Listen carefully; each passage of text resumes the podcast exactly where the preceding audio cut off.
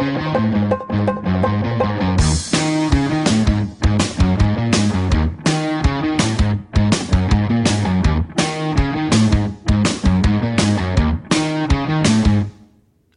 New Year's, everybody. It is 2013. This is the 15th episode of the Not That Pauly D Show, and the very first of this year. So we survived, we made it.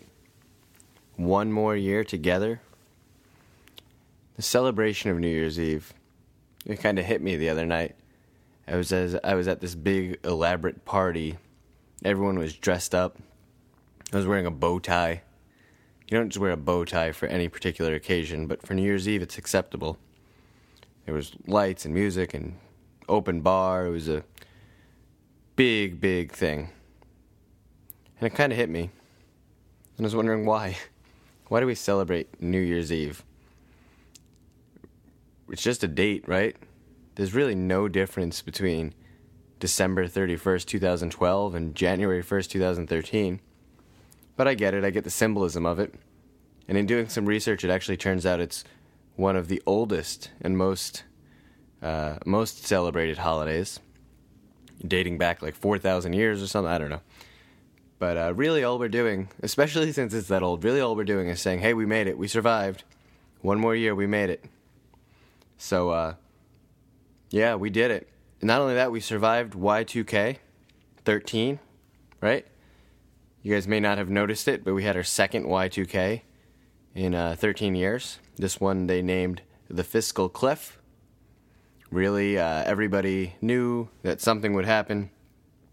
There was no chance that the stock markets would crash and all of our houses would be worth nothing and we'd all be poor on January 1st, just like they said 13 years ago. Except now it was in the hands of people, right? Last time it was computers, now it was people. Come on. What do you think was going to happen? They weren't going to pass whatever bill. And now the more I read about these bills anyway, they all seem like they're bullshit. It seems like our taxes are going up anyway. I keep hearing 98% of people's taxes aren't going up. But the more and more I read, it seems like I'll be paying more taxes in this coming year. So I don't really know who to believe. I certainly don't believe the politicians. But then at the same time, I really have no reason to believe my other sources, which is just uh, Facebook and Twitter. And uh, just like with the whole shooting thing, there are some very extreme views on both sides. But the more I read, it does seem like I'll be paying more taxes this year. But whatever, it's not that big of a deal, I suppose. And uh, we survived. No fiscal cliff. We didn't fall off the proverbial fiscal cliff. What a scary name, too. They couldn't have made it something less dramatic, but they had to because of the sensla- sensationalist media we have, like I talked about on one of the other shows. It's so funny. It's so funny how hyped up and scared everyone got, and I'm sure there were crazy people out there that were, you know, going into doomsday prep. They may have even had doomsday prep stuff left over from like nine days ago when the world was supposed to end, or ten days ago. They made it through that one, but then the fiscal cliff, they were worried they were going to fall off of it. There's probably people out there that bought gold Right, that always seems to happen.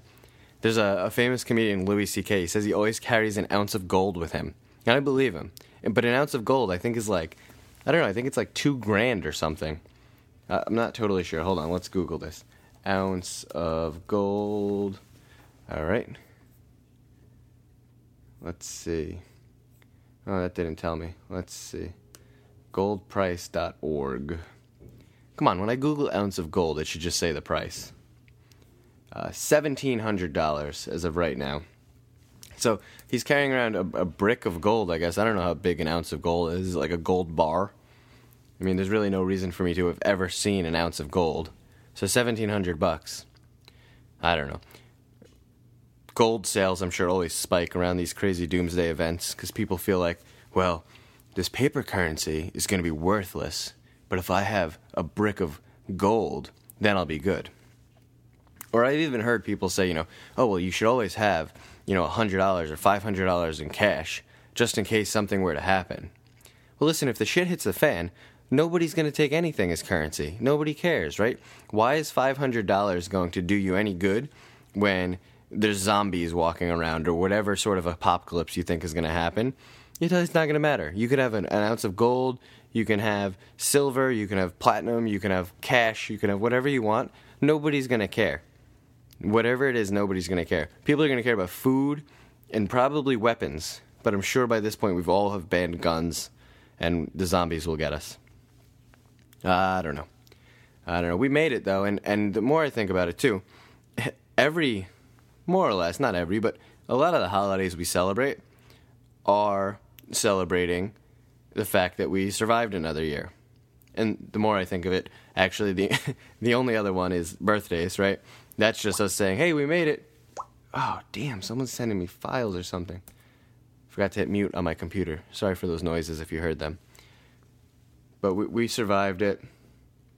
We, we, we survived our birthday. How many times have I said we made it or we survived it in the first five minutes of this show? Uh, I don't know. Sorry, guys. But um, I'm going to try something new this show. I'm going to try to go for uh, 25.1 minutes. Uh, 25.1 minutes is the average commute time of a U.S. citizen. Now, it tends to be higher, ironically, in the two states I've lived in New York and Florida. And New Jersey is about the same. I'm, again, actually in New Jersey now, but work in New York. My personal commute's about 35, 40 minutes. When I was in Florida, it was only 15. So I guess if you average those two, works out about 25, 30 minutes. So it's good. So that's my goal for this episode. Gonna shoot for the average commute time. And I actually listened to a podcast this morning uh, first time I've listened to something on the subway, and it was it was right in that 25 or 27 minute range, and it was perfect. It was as I was getting on the train, as I was getting off the train, it kept me entertained the whole way, and uh, that's what I want to do. I want to make sure that every moment of your commute is as entertaining as I can possibly make it. That's my goal. That's what I do. I'm a source of entertainment for you and I'm going to talk about how we survive things. Well, the one thing I've talked about a lot is the subway. I'm not going to talk about the subway today. But living in New York has certainly given me a lot to, to talk about. And again, working in New York, I guess, um, has given me a lot to talk about. There's this real weird thing in New York about food. Um, food I guess they don't trust us in New York to make these decisions on what we should eat or drink for that matter. Like uh, Mayor Bloomberg, who's an idiot, um, Mayor Bloomberg has done a lot of things that I don't approve of uh, in New York City. Times Square is essentially just a picnic area, park area now. You can't drive through it. But um, effective March 12th of this year, sweetened drinks in containers larger than 16 ounces will be illegal in New York City.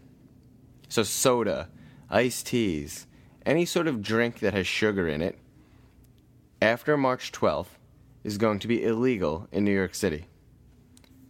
Now, they justify this by saying sugary drinks make people fat. Fat people cost more money. Now, I can understand that, but really, we're paying for that anyway through these tax dollars, right? So why can't I just drink a 20 ounce soda if I want? I mean, that's not that ridiculous.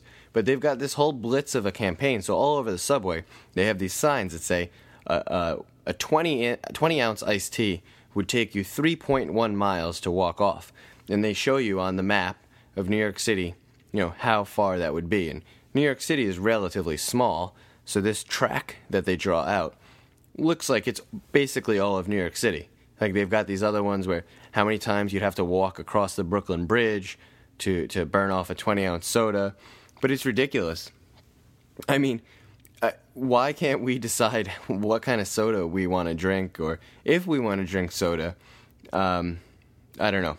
You know, they they keep saying, "Well, it kills obesity kills so many people," and uh, yeah, yeah, I get it, but let us make our own decisions. And then, you know, maybe not on such an extreme level, but New York requires that every food and drink item at like a Starbucks or a McDonald's lists the calorie count next to it. Now, I don't particularly mind this strategy because, you, you know, I have definitely made decisions based on this. When you find out that a Big Mac is like 800 calories, and you know you're only supposed to eat 2,000 calories during the day, I'm probably going to steer clear from the Big Mac, right? And it's going to force the McDonald's of the world and the Starbucks of the world to make more healthy food choices, which I'm cool with. I think that's great. I think it's a great idea. Allow us to be educated. That's fine. But don't prevent me from being able to buy a Big Mac. If I want a Big Mac, or if I want a 32 ounce soda, then I should be able to buy a 32 ounce soda. And if it's going to take me six miles to walk off, then hey, if I want to walk six miles, I walk it. If not, then I've got a couple extra calories to carry around. Who cares, right? It's it's not their decision to make what I can eat or drink. Education is where it should be, right? That makes a whole lot of sense to me. Educate the public, show them the the dangers, I suppose, of eating too much shit, right? Show them how much you're supposed to eat, show them how much the Big Mac actually is, and people will stop eating the Big Mac. And if they don't, who cares, right? Those are the people that no matter what, you can't change their minds. They'll continue to live that lifestyle. There are other people that will make conscious decisions to live a proper lifestyle. Now, um, when it comes to education, New York employs another strategy that I think is really interesting, and this has probably been the most interesting to me. So, every, uh, I guess it's every, I, I haven't really seen it on every window, I suppose, but most restaurant windows in New York City have this giant letter on them, and it's a grade. So, what happens is, uh, the New York City uh, Safe Health Department, the New York City Health Department, inspects restaurants. Uh, apparently, it's about 25,000 restaurants per year that they inspect. Um, and they've only been doing this since 2010, so only for you know three years now, two and a half years. And basically, what they do is they go in and they do these inspections, and when they find something wrong, it's like a point, right? It's like when you're you have your you know a your driver's license and you speed, you earn a point or you earn four points or whatever. And if and if you accumulate so many points, you you know you could hit a fine or your license could be suspended or, or whatever it may be. Right? It's the same idea. A violation earns you a point. So a perfect score is a zero. Right? If you're a restaurant owner, you want a zero. So the way that they do it though is they don't actually give you the score on the window.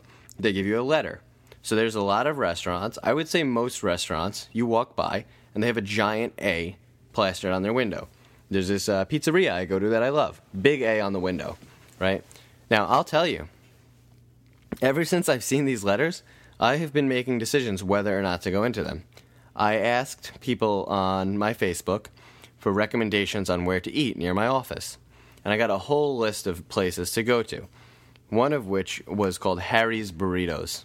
Okay, Mexican place. I love Mexican food. It's something I really loved from Miami. There was this great place called Taco Rico that was on Miami Beach. That was fantastic. I ate there often. They don't have the best Mexican food here, but I'm sure if I found the right spot, I could get some good Mexican food. So, Harry's Burritos pops up on my Facebook list, and I said, Yeah, all right. This sounds like a perfect place to check out. They said they got gigantic burritos, which I love. It was right around the corner. Perfect. So I get to Harry's Burritos, and on the window is a B.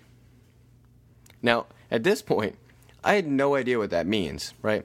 That could mean just barely below the score where it's acceptable to have an A.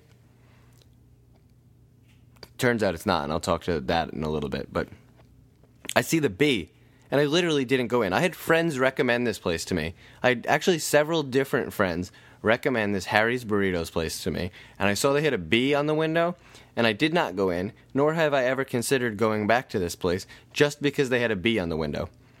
So it's like the scarlet letter. The New York City's handing out the scarlet letters for these restaurants that fail to meet some sort of standard. So after a while, uh, you know, I really started paying attention to it. I only go to places that have an A. Now I did go to, and of course, this is the worst place probably to take a chance on, but I did go to one sushi place, and uh, the sushi place just said not yet graded. So I felt like I took a risk. Benefit of the doubt, I suppose. It actually was really good, but you know, not yet graded. Maybe it was a new place. I don't know. I feel like if I knew the grades of some of the Miami Beach places I went to, I probably wouldn't have eaten there, and Taco Rico's probably on that list. So It's a double edged sword, I suppose. So I wanted to look into this. I wanted to figure out how they do this, how they score these these restaurants. And to get an A, you have to have a score between 0 and 13 points. For a B, it's between 14 and 27 points, and 28 or more is a C.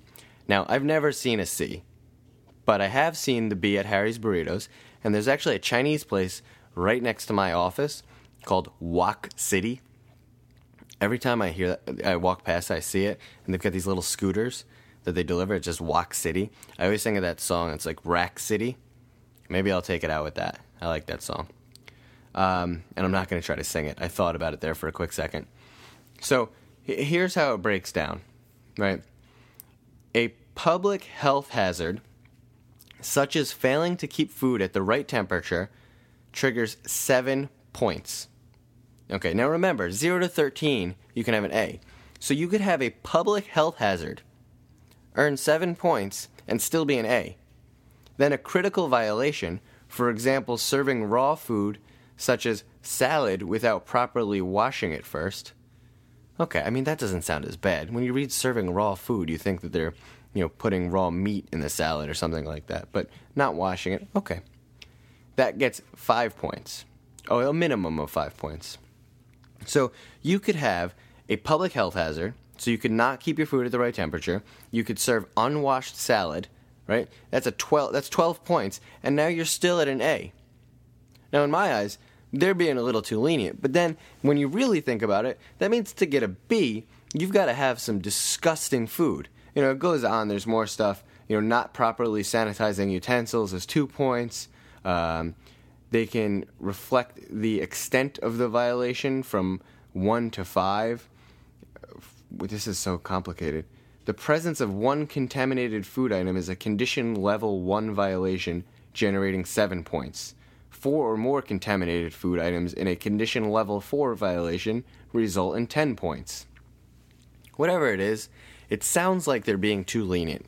It sounds like to get an A, or maybe there should be an A plus or something, because then I'll only eat at the A pluses. But for the places that are serving raw food and unwashed salad, I don't think that they should get an A. Now, again, I get that some of the places I've probably eaten at in my life. Mo- oh, you hear that? That was like the trash chute. Most of which are in Miami. Did not meet these qualifications. I'm sure of it. I am sure Taco Rico would have a B. I'm very, very sure of it. And with that knowledge, I would still eat at Taco Rico just because it's that fantastic. They should play this in Taco Rico. My Miami friends, you guys need to bring this to Taco Rico and sell it to them. And we can negotiate. This will be good. Don't give this to Harry's Burritos, though.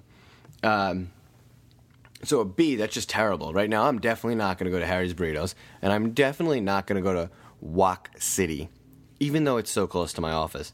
But I've seen other people that I work with go to Wok City, and I want to like yell at them, like, "Don't you see the B? Don't you know what that means? Especially at a Chinese food place. Like Chinese food is undoubtedly the most questionable food that you can get. Like every stereotype you can think of about Chinese food, about cats and dogs and all sorts of nasty stuff and indistinguishable meat product, right? That when you think of that, you probably think of two different places Chinese and Taco Bell. Right? We all get that Taco Bell serves horse, right? We know it's grade B beef. It's technically horse. We know that. But it's still delicious and I'll still eat there. But if I walk into a Taco Bell and it's got a B, I'm not going to go there. I won't. I'm sorry, I can't do it. If I know it's clean crap, then that's fine. I'll eat it. But if, if they're serving raw and unwashed salad, can't do that. Gotta wash my salad. Yeah, a B. I would close my restaurant if I got a B. And a whole thing about how you can get your poorly scored restaurant rescored, and there's a whole thing, and they can even shut down your restaurant if you continue to have more than 28 points.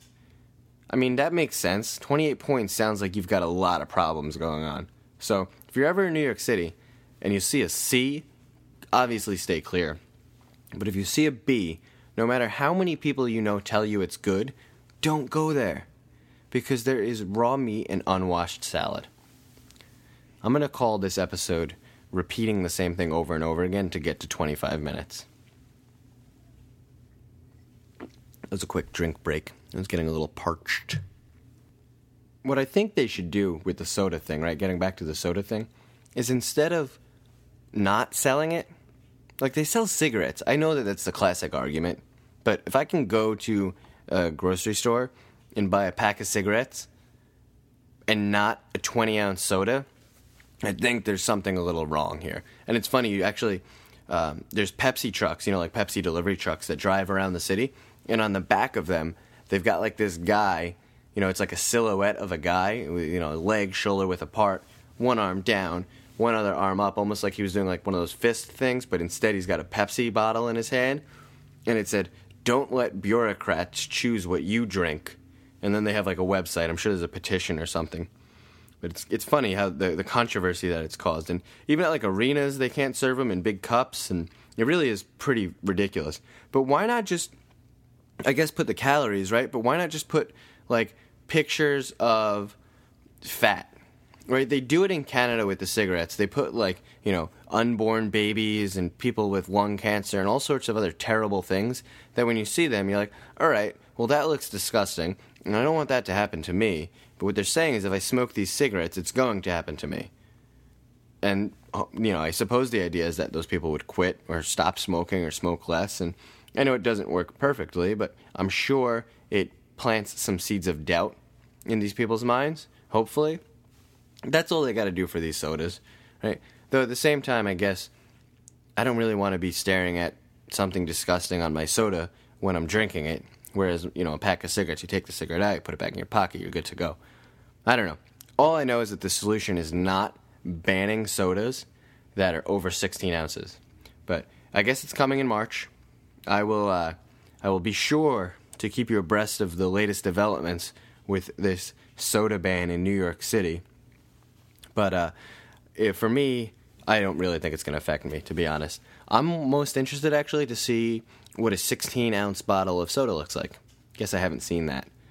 You know, water kind of did that. Remember when you used to get a water bottle that was 20 ounces, and then they started getting smaller and smaller, and they went to that weird 16.9 ounce size?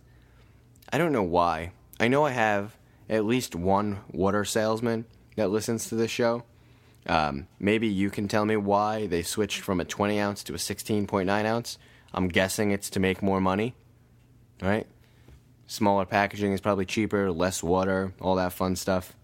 You know, you're getting less for the same amount of money. Who knows? But maybe there's a reason. Maybe somewhere there was a governor who banned 20 ounce bottled water. Who knows? But 16.9 ounce, that was the new thing. So that wouldn't be okay for soda. So I'm really excited to see what a 15.9 ounce soda looks like. Um, that should be interesting. But we're uh, running right up against my 25.1 minute mark. So I do want to wrap up with a couple of things here. Um, please recommend this to your friends. iTunes, they can search Not That Pauly D Show. They can rate, they can review. You can rate and review. I really appreciate that visit my website, notthatpaulyd.com. You can post on my Facebook, facebook.com slash notthatpaulyd, twitter.com slash notthatpaulyd, or I guess I'm supposed to say at notthatpaulyd. Uh, but the one thing I did want to say is, uh, you know, if you guys are doing any online shopping, specifically with Amazon, I have a new little deal with Amazon where if you click on my link and you're shopping with Amazon, it doesn't cost you any more, but I actually get some money from them. Amazon will pay me. It doesn't cost you any more than if you were to shop by going to Amazon.com. But Amazon sends me some money uh, because I sent you to them. So I would really appreciate if you did that. You can do that by going to my website, notthatpaulyd.com, and you'll see a button on the top for offers, and you'll see my Amazon link there. So again, I'd really appreciate it if you guys could do that for me.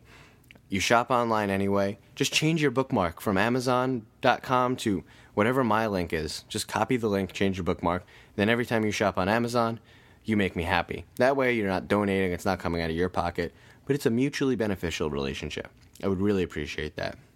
So, thank you guys for listening. Happy New Year. Um, I was going to take us out with Auld Lang Syne, but uh, it's January 2nd. Nobody wants to hear that anymore. Nobody really knows what it means. I guess it means for good old times or something. So instead, I'm going to take you out with what I hear in my head every time I walk to my office and every time I walk past the poorly rated Wok City, it's Rack City by Tyga. I guess. T Y G A. Tyga? Tiger? Tiga? I don't know. Here it is. Ah, rack City, bitch. Rack, Rack City, bitch. 10, 10, 10, 20s on your titties, bitch. 100 deep, VIP, no guest list. TT Raw, you don't know who you fucking with? Got my other bitch, fucking with my other bitch. Fucking all night, nigga, we ain't sell a bit. Nigga say I'm too dope, I ain't selling it. Bar fresher than a motherfucking peppermint. Go, go Letterman's last king killing shit. Young money, young money, yeah, we getting rich. Get your grandma on my dick. Girl, you know what it is. Rack City, bitch. Rack, Rack City, bitch. Rack City, bitch. Rack, Rack City, bitch. Rack City, bitch. Rack.